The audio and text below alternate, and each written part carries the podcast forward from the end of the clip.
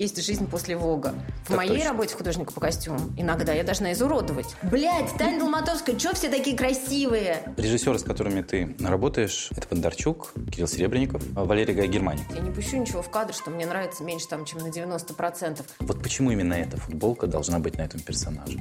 Чтобы все захотели одеваться, как эти телки. Трушный секс в большом городе по-русски. Свет Ходченко потом еще долго это донашивала. Не такое уж это было и говно. В коровнике, я помню, очень воняло. Но, тем не менее, задачу, поставленную продюсером, я точно выполнила.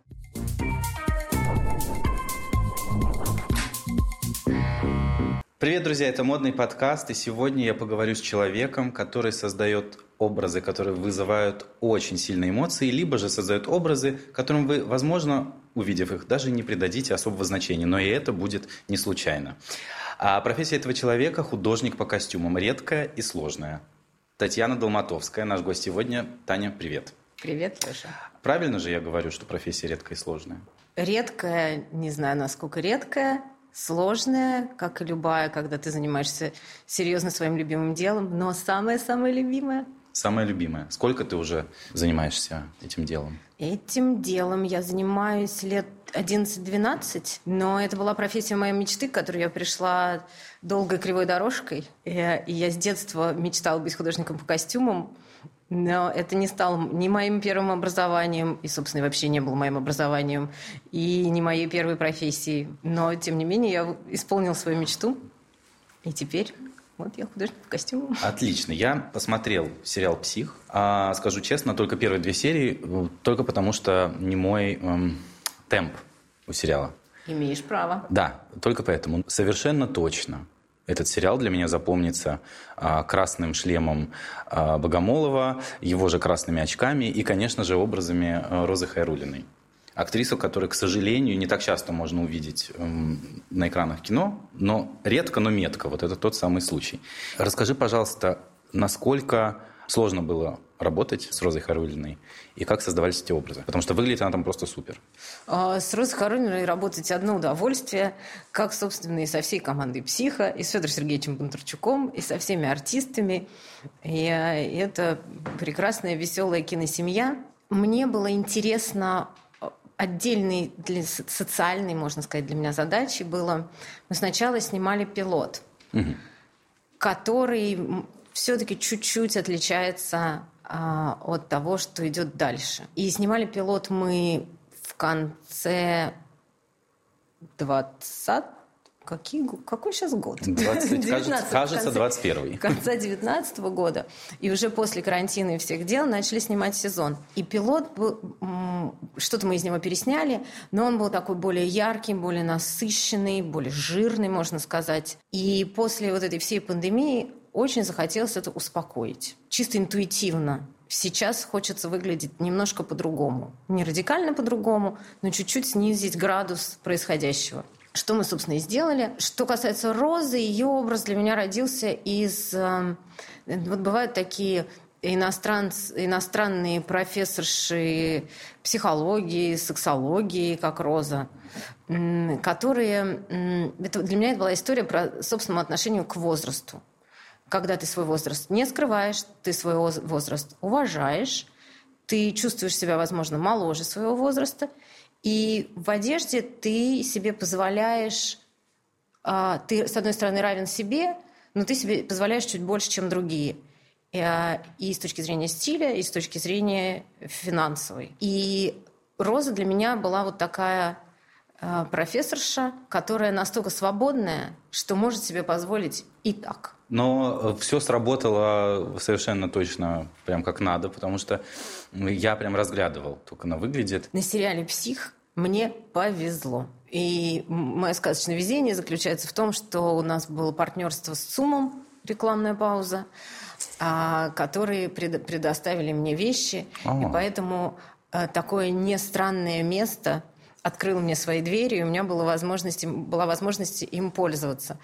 Что касается образа Розы Хайрулиной, так случилось, обратимся к психологам на эту тему, что они скажут, что очень много вещей из ее гардероба, из моего гардероба перекочевало в ее гардероб. И просто я заходила в свою гардеробную, которая уже тоже похожа на костюмерную, смотрела, ну вот же, Но это же срочно нужно Розе. Так получилось, что много моих вещей личных, которые я ношу, люблю, продолжаю носить, буду продолжать носить. Вот золотое пальто, например. А, эм, например. Да, Андрес да. Ван Нотен. Эм, э, это все мой шмот. Я надеваю это пальто, я выгляжу в нем радикально по-другому, чем роза или, как, или любая mm-hmm. вещь, которую... Собственно, вот в этом интерес работы художника по костюмам, что, что надеть на человека вот именно какую вещь, на самом деле это не важно. Вещь может быть такая, вещь может быть сякая, золотая, серебряная, черная, не важно. Важно, чтобы сложился образ. И одна и та же вещь, надетая на, не знаю, трех разных людях, это может быть три разных образа. Скажи, а как это, э, как это работает? То есть э, ты ведь можешь замыслить один образ в своем сознании, да, и тебе кажется, что, в общем-то, вот так и так, это в принципе будет профессор сексологии. Мое представление твое. о профессоре ну, твое, да, да, да, да, твое. Да. Но ведь есть же еще режиссер. Как, как это происходит? Что э, первее? Тебе дается референс или ты уже свою мысль показываешь? Ты знаешь, это бывает э, очень по-разному. Вот, например, мой режиссер Федор Бондарчук, когда мы снимали еще фильм «Вторжение», он мне сказал, да мне вообще все равно, в чем они будут одеты. Придумай мне мир. Я сидела у него в кабинете, и там лежали какие-то журналы с, видимо, съемками, в которых он участвовал, где было написано. В общем, как, ну, у нас на журнальном столике лежали журналы. Я вот так вот их разложила, сказала «Мир». Хорошо. Это по-разному, это может исходить референсы могут исходить из режиссера, если у него есть четкое видение, что вот должно быть так и так. А, чаще всего я присла... Э, выхожу с каким-то своим предложением, своим представлением о прекрасном или ужасном. И дальше мы это обсуждаем с режиссером. И для меня очень важен в этой коммуникации артист. Потому что артист тоже работает, ну, то есть не тоже, а работает над ролью. Э, у артиста есть представление о своем герое. И для меня важно, чтобы мое представление, представление режиссера совпадало, или в результате мы все вместе пришли к тому образу, который был бы органичен артисту. Потому что если, мне, если артисту неорганично надевать на себя эту вещь, какая бы она ни была сто раз прекрасная, это все не будет работать. Это будет в, в кадре смотреться как фальш. Если у нас разные представления о профессоре сексологии или ком угодно, то мы садимся с артистом, мы это обсуждаем, и я могу переубедить, артист может меня переубедить. Я совершенно не считаю, что мое предложение последнее, только так и должно быть. Это как раз про ту самую творческую лабораторию и совместное творчество в команде. Режиссеры, с которыми ты работаешь, э, это Бондарчук, Кирилл Серебренников, э, Валерия Гай Германика. Ну, мы давно с Валерией не работали. Но, но школа... Первые, и... первые семь лет, мне кажется, я очень много Школа и краткий курс счастливой жизни. Нет, мы. А, такой новый был э, жанр, который я, например, смотрел с большим интересом, потому что было действительно полное ощущение, что эти люди просто вот вышли из метро и зашли и сели. Обычно такого ощущения не бывает. Как тебе с твоим э, глянцевым прошлым, как тебе удалось перестроиться из вот этой вот так. лощеной картинки в реальность в такую? Это ты, достаточно сложно просто. Ты знаешь, с Лерой Германько мы сошлись на том, глянец глянцем, но для меня важно, и для нее важно, и на этом построена вся философия, отсутствие фальши. Поэтому перестроиться мне было легко. Но вот здесь как раз я отвечу на твой вопрос. Но прежде я вернусь к твоему предыдущему тезису про работу стилиста работу художника по костюмам. Для меня это две разные работы, две разные профессии, которые... Вот, например, когда я работала в журнале «Вок» на протяжении семи лет, я перепробовала там массу должностей, позиций, работ. Я никогда не работала стилистом. Мне было не очень интересно. Потому что если очень просто разложить, прям совсем простым языком. То есть стилист всегда должен сделать красиво. Конечный результат, поправь меня, если я не права, но конечный результат всегда должен быть красивым. Да. В моей точно. работе художника по костюмам иногда я должна изуродовать и взять а, красивую Вику Исакову и сделать из нее провинциальную учительницу. И чтобы мне никто не сказал, а что это у тебя, Вика, такая красивая? Что-то мы не верим, что она как учительница, э, собственно, в фильме «Ученик». И, а, поэтому стилист больше про фантазию, и конечный результат всегда прекрасен. Моя работа иногда украсить, иногда испортить. И вот здесь вступает та самая достоверность и правда, если мы говорим о современном кино, ну и, в принципе, не современном тоже, если, где не должно быть ощущения что это ты такой красивенький? И вот это в, э, на первых порах, на первых, я не знаю, двух неделях съемок сериала «Школа», иногда в рации я слышала, материться можно? Да, конечно. Даже нужно. Блядь, Таня Долматовская, что все такие красивые? Как просто этот переход случился из Вога в ну, переход, сериал как «Школа»? Всегда. Этот путь у нас обычно лежит через бар, ресторан. Да, согласен. Вот Часто это... бывает именно так. Да, вот через какие-то такие. Я просто в этот момент а, перед, перед сменки вспомнила вот эту свою мечту, которую а, ну, где-то уже ушла на какие-то затворки моего мозга, а, что я хотела быть художником по костюмам. И мне уже казалось, что это уже был какой-то там... Какой? 2008, наверное, год. Мне казалось, что уже вот все, что можно было сделать в этой индустрии для меня.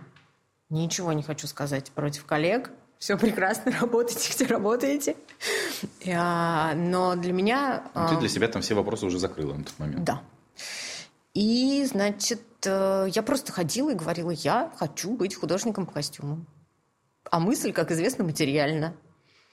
И встретилась мне моя на тот момент незнакомая, а сейчас моя ближайшая подруга Вика Исакова, которая сказала, я вот там спектакль буду делать э, в театре «Практика», я еще не знаю, буду я там играть или нет, но если ты так хочешь, на мне вид первый раз, мы сидим за столом, просто ужинаем среди знакомых и незнакомых людей в компании. Хочешь тебе позвонить режиссер? И вот в этот момент надо набраться наглости и сказать «хочу». Набралась? А ты ничего? Да, конечно. Хотя ты ничего, ты знаешь, что ничего не знаешь, ничего не умеешь. Ну, страшно же было. Конечно, страшно. Да каждый раз страшно.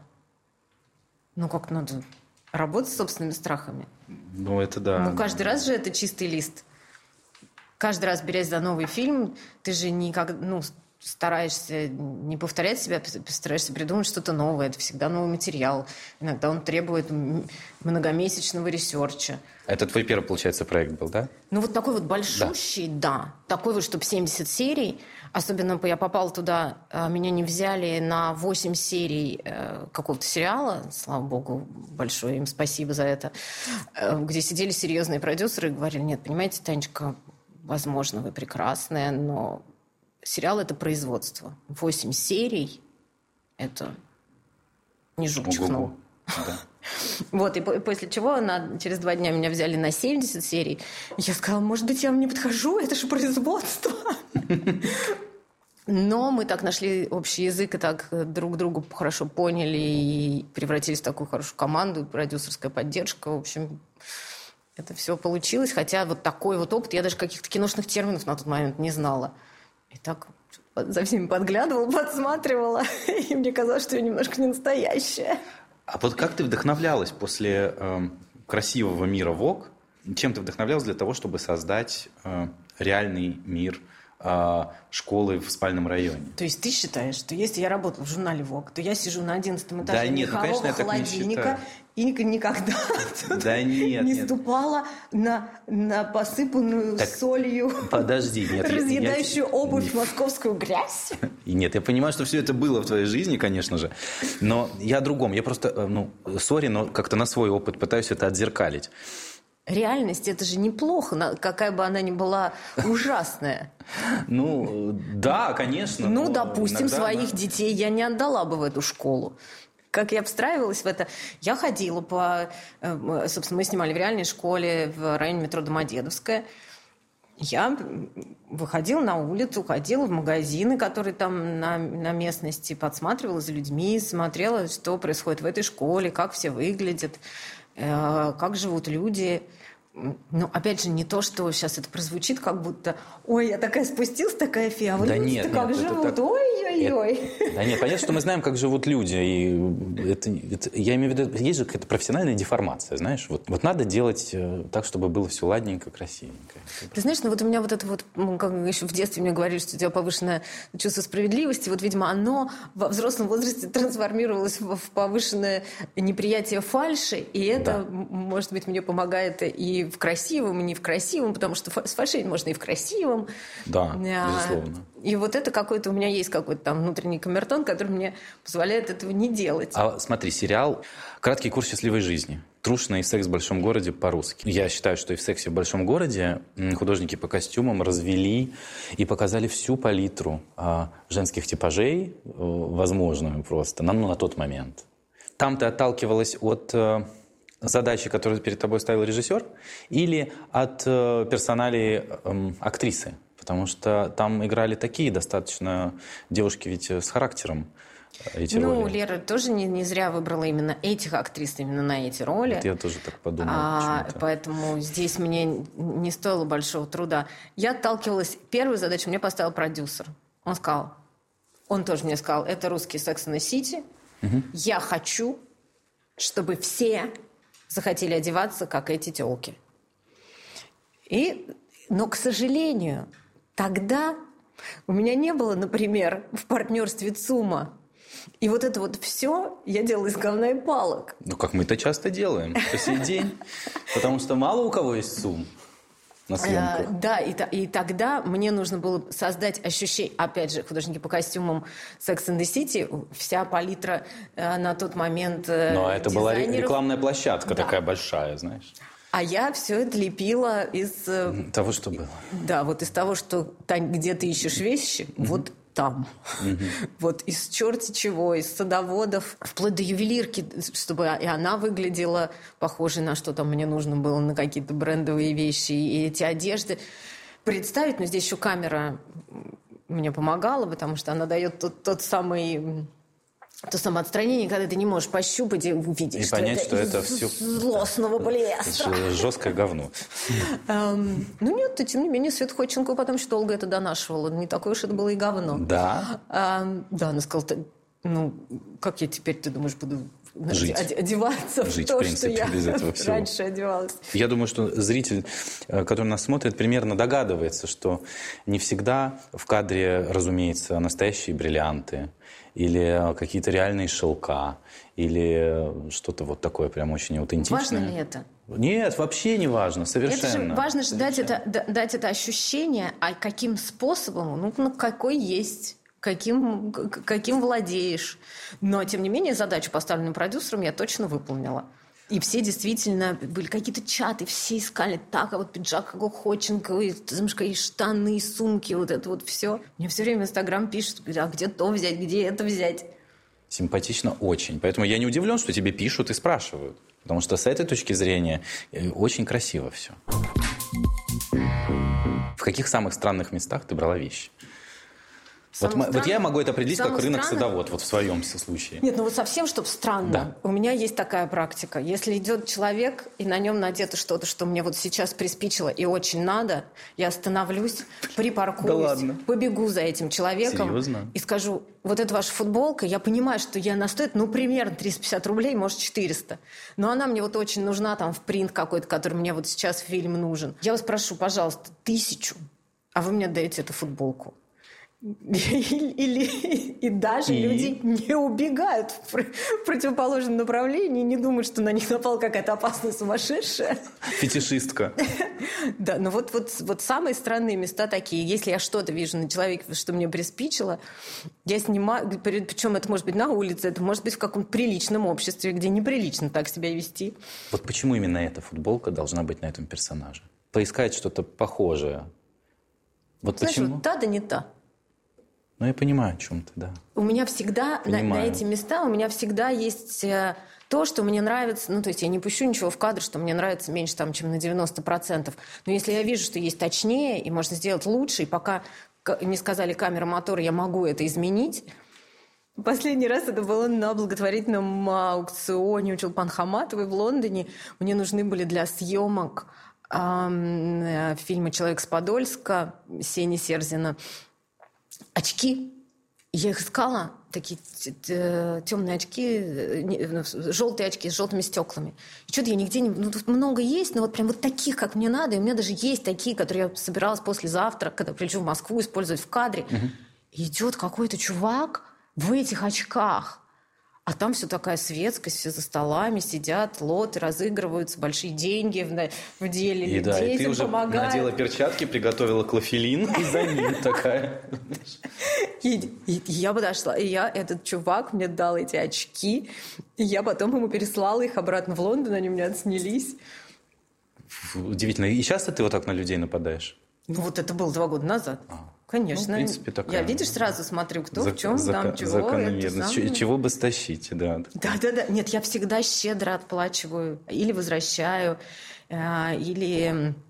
Ну, как-то это все не, не, не просто рейдерский захват. Э, история, которую я всегда рассказываю про вот этот мой эм, когда на фильме «Лето» мне нужна была куртка Цоя, она у меня была сшита, утверждена Серебренниковым, примерена на артисте. Все, я была готова через несколько дней выезжать на съемки в Петербург.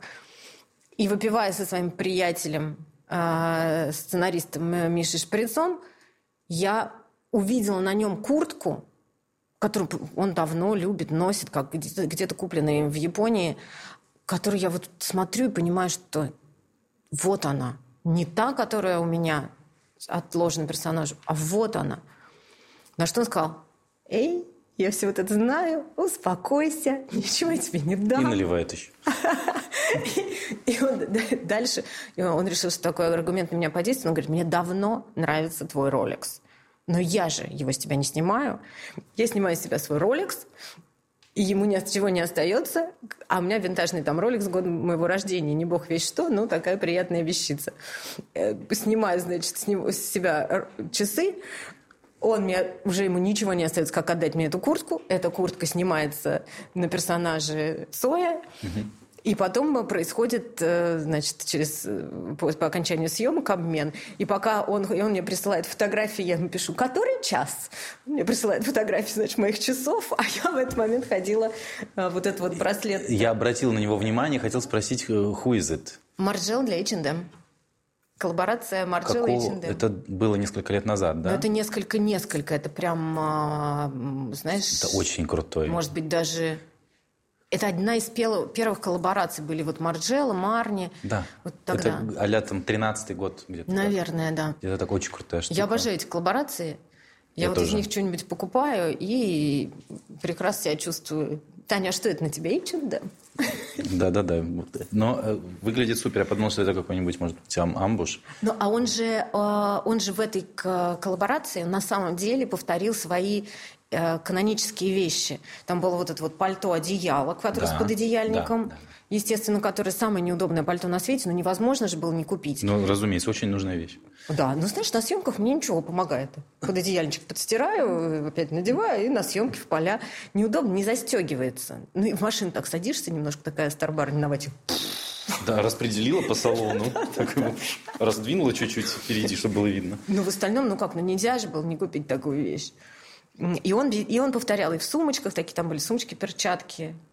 Да. А, ну, как-то было невозможно пройти мимо. Я, по-моему, там все смела.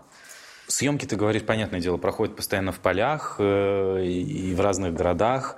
Самое необычное место, где проходили съемки? В Коровнике, я помню, очень воняло.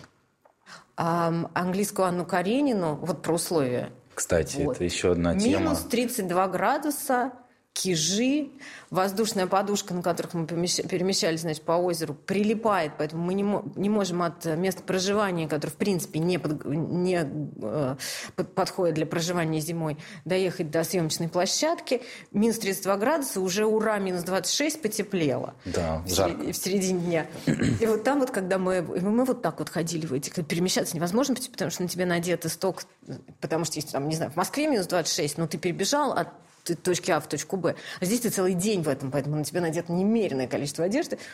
Когда мы закончили съемки, и русские продюсеры, ну, я, ну, как все сняла это себя, так посмотрели на меня, говорят, ой, Таня, ты начала превращаться в девочку. Да. Что это? Я выгляжу как такая куча. А к слову, Анна Каренина – это твой проект был, на котором ты проходил стажировку, да, во время учебы в Лондоне? А, да, это я себе придумала такое развлечение, когда я училась в Лондоне, mm. и нужно было, там есть такой, такой месяц, когда ты должен сам найти себе работу, и потом прийти и рассказать, зачем ты ее нашел, почему именно эту работу, как ты ее нашел и какой опыт ты получил. Я подумала, о, Анна Каренина. Я решила сразу замахнуться. И никак не могла, в общем, туда найти, попасть.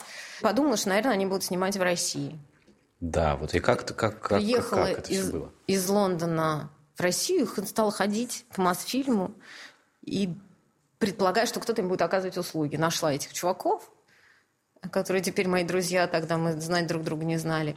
И сказала, что да, поеду с ними куда прикажут в поля, в снега, в минус 32. Анна Каренина, которая снимался здесь, я работала на нем. Это было прекрасно, удивительно. Большая же команда была, да, наверное, художников по костюмам. Ты знаешь, она вот э, эта художница Джаклин Дюран, которая потом за это получила Оскар, ну, она вообще прекрасная и фанат, э, приехала, по-моему, с одним ассистентом, и была вот, собственно, я. Понятно. У тебя сейчас много ассистентов? Это очень зависит от проекта. Есть какой-то проект простой, камерный, маленький, это может быть один-два. Если это что-то большое, это может быть э, семь. Придумать, как распределить работу. Вот и тебе есть э, с чем сравнить. То есть ты работала э, ну, с западным художником по костюмам, и ты э, и с западными режиссерами, и ты работаешь с российскими. Основная разница в чем заключается в взаимодействии? Ни в чем. Все то же самое. Ну, если ты попадаешь в классную команду, классному режиссеру, в классную киносемью, то она что в Африке, что в Англии, что в России будет отличная. А если ты попадаешь в какое-то неудачное место, бывает и такое. Ну, у меня, к, к счастью, практически не было такого. Поэтому это для меня как раз разговор не про то, что как там, как здесь, а про то, что нашел ты своих единомышленников, где ты получаешь, понимаешь друг друга с полуслова, полузвука, или нет. Давай вернемся к твоему прошлому в глянце, в журнале «Вог». Ты работала с Аленой Долецкой. А, и должен, ты сказал, что у тебя было там много всяких должностей. А, с да, чего ты прод... начинала? Я проделала весь путь. Сначала я работала личным ассистентом Алены, Потом я работала фэшн-продюсером, а, организовывала э, модные съемки. Я собирала команду. команду. Дальше я собирала под идею тех людей, которые я считала подходят. А дальше от локации до температуры кофе на площадке. Вот. А потом я работала ответственным редактором и всю ответственность за бабло, сроки, выпуск журнала, вся ответственность была на мне. Человек ответственность. Человек ответственность. А, и после этого я работала э, заместителем Алены Долецкой, заместителем главного редактора. Вот он путь, вот такой вот. Ну, очень смешно. Мы с Аленой, когда нанимали, уже когда я была в статусе э, ответственного редактора, потому что он еще нанимает людей. Э, и, и зам главного редактора. И когда мы с Аленой нанимали людей, очень часто к нам приходили люди, и у меня был коронный вопрос, «А, там, кем вы хотите быть через пять лет? И самые наглые говорили, вами. Где вы себя видите через пять лет? На вашем ой месте. Ой-ой-ой. Нет, я уважаю. Уважаю, это позиция. Надо сначала помыть полы и погладить Абсолютно трусы. Абсолютно точно, да. А потом... Причем и свои, и чужие. Чаще чужие. Чаще чужие, чем свои. Как ты относишься к смене руководства в журнале ВОК? А, и как, каким ты представляешь новый ВОК в авторстве Ксении Соловьевой? Поверишь, что я даже не задумывалась на эту тему? Ну, я, да, я об этом догадываюсь, поэтому я задаю тебе этот вопрос. Um... Просто тебя с журналом ВОК связывает серьезный, серьезная часть жизни. Ты знаешь, я не могу сказать, что я э, за последние, с тех пор, как я перестала его делать, что я его много открывала. Мне кажется, что э, Маша делала хороший волк, Ксения делала хороший татлер. Э, как я отношусь к смене, я думаю, что, как всегда в Канденасте, там заложена какая-то интрига, о которой я не в курсе. Угу. Может, потом выйдем, если ты в курсе, мне расскажешь. Эм... Так нет, я думал, ты в курсе, и ты мне расскажешь когда-нибудь. Нет, я, к сожалению, уже вот отошла от дел. Я прекрасно отношусь и к одной, и к другой. А, считаю их э, профессиональными а, редакторами. Я думаю, что для, для Ксении это новый челлендж. Маша, я вспомин... в связи с ее уходом, я вспоминала уход Алены, который был тогда драматичный. Ты вместе с Аленой ушла? Я, чуть, я раньше. Но я помню вот этот день, когда, когда, собственно, все случилось. Я приехала к Алене и вместе с ней, собственно, выходила последний раз э, из этого здания. Угу. И вот когда в моменте кажется, что мир рухнул, сейчас мы смотрим, Алена живет прекрасной, интересной, насыщенной, разнообразной жизнью и, и доказывает своим примером то, что есть жизнь после Вога.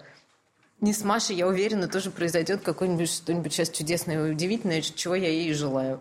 Ну, то есть ты считаешь, что есть э, вот именно на этой позиции, да, у человека какой-то определенный лимит, когда э, он прям реализуется очень-очень ярко, и потом действительно стоит, наверное, как-то это только сказать, от его внутреннего ощущения. Если, если, опять же, это не какая-то дальше. интрига, то это от внутреннего. Но есть же бессменные главные редакторы, которые вот... Не знаю, к этому очень легко отношусь. Это Тогда, когда я сидела на одиннадцатом этаже, Михаил холодильником, я относилась ко всему этому на скотском серьезе, а, читала книжки про то, как это было в настоящем Канденасте, как там увольняли главных редакторов, когда в Америке, там, в 80-х, когда они узнавали о том, что их а, уволили из, из новостей. И, и масса было всяких таких историй. Канденаст – известное интриганское место. Думаю, что это наследие перешло в Россию тоже, не только это в Америке. А, вот, поэтому ну, про- просто, ну, одно закончилось, другое началось. Я уверена, что... Согласен. Да. Что и, и, и, и журнал трудно испортить, и, и каждый должен получать удовольствие от того, что он делает. Я уверена, что Маша найдет себе такое удовольствие. Ты можешь выделить э, какой-то опыт особенно? Вот чем ты неимоверно, невероятно горда? Тем, что именно ты это сделал. Ты знаешь, немножко ставишь ты меня в тупик своим вопросом, потому что... Я понимаю, на него очень сложно ответить. Я, ну вот я стараюсь работать так, чтобы как минимум было не стыдно никогда, а как максимум, чтобы была горда. Поэтому я, я всем горда. Ну, любимая, любимая твоя работа. А любимая, ну, наверное... Которую ты сама прям пересматриваешь и кайфуешь. Не один раз. Ну, я очень люблю фильм «Лето». Для меня это эмоционально очень важный, важный фильм. Нравилось то, что мы придумали. Мне нравилось то, что мы делаем это... Что мы придумали вот этот ход, что это и достоверно для 80-х, и современно для тех, кто не понимает ничего в 80-х, и для них это не, не выглядит как нафталин. Вот это была моя внутренняя такая игра с самой собой. И та задача, которую я перед собой ставила, и с которой, мне кажется, я справилась. Ну, в общем, такой важный для меня. Очень люблю фильм, который никто, кроме меня, еще не видел я, собственно, не видела. Ну, в смысле, который еще не вышел. Петровый в гриппе тоже, который мы снимали с Серебренниковым. Из-за mm-hmm. того, что у Кирилла были днем суды, mm-hmm. мы практически все снимали ночью. То есть мы выходили на работу в 6 вечера и заканчивали в 6 или 8 утра. И все сбилось. А в субботу и воскресенье надо снимать на улице, ну, натуру днем, когда нет судов. И у меня все нарушилось, я перестала спать. Мы все стали похожи на зомби. Ну, мы понимали, зачем и что мы делаем и там не, не жужжали. На съемочной площадке ты проводишь минимум 12 часов в сутки, 6 дней в неделю. Я стараюсь идти туда, где я буду каждый из этих 12 часов Кайфовать, чувствовать да. себя счастливой. Иначе зачем? Скажи, ты сама что любишь смотреть? Может быть, э, поразили какие-то последние сериалы? Я вот, у меня первое образование, я учусь в литературном институте. И там была такая шутка, а мне чужих стихов не надо, мне со своими тяжело. Нет, конечно же, я люблю смотреть. У меня не, всегда хватает времени посмотреть все новое, что выходит. Что я последнее смотрела? А я смотрела сериал «Нежность» с той же Викой Исаковой, которую сняла Аня Меликян. Очень мне понравился вообще это, в принципе, как формат.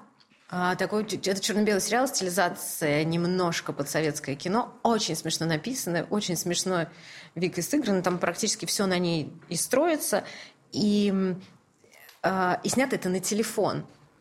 И это такое... Ну, я думала сначала, что очень девичье, потому что во всех Викиных проявлениях все девочки мира э, то здесь, то там должны себя узнать и узнают – а потом, поговорив с мужчинами, э, выяснилось, что и мужчинам даже это тоже все любопытно смотреть, как устроен наш э, путанный женский внутренний мир. Как, как ты считаешь, почему вообще сериалы э, так стали активно влиять на тренды? И по факту персонажи сериалов стали настоящими трендсеттерами. Если раньше это в большей степени были, э, я не знаю, поп-звезды и а, как раз актеры, то сейчас именно персонажи сериалов стали задавать тренды. С чем ты это связываешь? Ты знаешь, ну, если пофантазировать на эту тему, во-первых, поп-звезды и актеры, они всегда далеко и ты всегда подглядываешь какую-то замочную скважину, и ты вот сейчас увидел, как она прошлась по красной ковровой дорожке, и вот сейчас она в этом платье. Но ты не можешь заглянуть к ней на кухню. Ты не знаешь, какая она заспанная, какие патчи на себя надевает. Это далеко. Это так, ну, такая жизнь других. А здесь тебе, ну, тебе предлагается мир, с которым ты можешь ассоциировать себя или хочешь, как вот это «хочу-могу». Ну, да. Вот это одно, то, что просто непосредственно с экрана прям входит в твою жизнь. Но, опять же, в сериалах есть и актеры, поэтому здесь это совмещ... комбинируется и любовь к, к актерам, и предлагаемый мир, предлагаемые обстоятельства. Но вообще сериала «Мания», почему так она сейчас ну, потому что раньше, там, в XVIII веке читали толстые романы, а теперь никто не читает. И это толстые романы нашего времени. Скажи, пожалуйста, куда пойти учиться э, молодому человеку или девушке, которая хочет в будущем стать художником по костюмам? А, есть серьезные учебные заведения по студии МХАТ в ГИТИСе, он же РАТИ, по-моему, есть. Я вот никуда не ходила учиться. Потом как-то уже работая закрепил свои знания в Лондоне. Ну, просто это было для, для внутреннего для ощущения. Для избежания синдрома самозванца. Да. Именно так. Типа, вот я поучилась, все в порядке. А ну, тебе... даже не чтобы это кому-то показывать, Себе а внутри, самой показать внутри, и угомониться. Внутри у, у, да. убедиться то, что те мысли, которые у меня появляются, и те решения, которые приходят, они имеют право на существование. А куда пойти учиться? Куда пойти учиться? И да? надо ли вообще это делать для того, чтобы стать а, востребованной в мире кино? Мы знаем массу примеров из других профессий, поэтому короткий ответ – не обязательно иметь что-то предъявить, надо, не обязательно диплом. Этот диплом меня никто никогда не спрашивал. А поэтому есть он у меня или нет, это не важно. Предъявить, наверное, надо все-таки какой-то вкус и талант. Вот, я, я скорее об этом. Я ведь прекрасно понимаю, что на, э, я не знаю, на курсах или там в серьезном учебном заведении вдохновляться из окружающей среды э, какими-то процессами, там не научат тебя этому. Это внутреннее какое-то, э, внутренняя чуйка, внутреннее ощущение. Тебя ведь не учили же кидаться на людей на улице с целью перекупить у них футболку, понимаешь? Нет, ну художе... твой... художественное образование вот. э, ни, никому не помешает.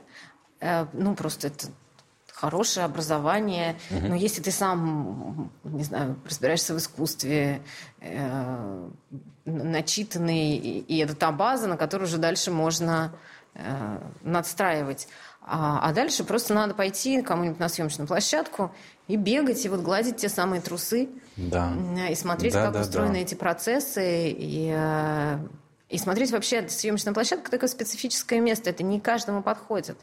А, поэтому это тоже, это не, не всем показано. Веселье, задор. Э, но это, Но это очень, это очень, естественно, кино это очень командная история. Это там сложно быть одиночкой. Какой ты можешь дать совет начинающим художникам по костюмам? Какой-то, может быть, ободряющий? Смотрите кино, вдохновляйтесь прекрасным и ничего не бойтесь. И ничего не бойтесь. Прекрасно. А, спасибо большое за этот разговор. До новых э, встреч. Всем До новых пока. встреч.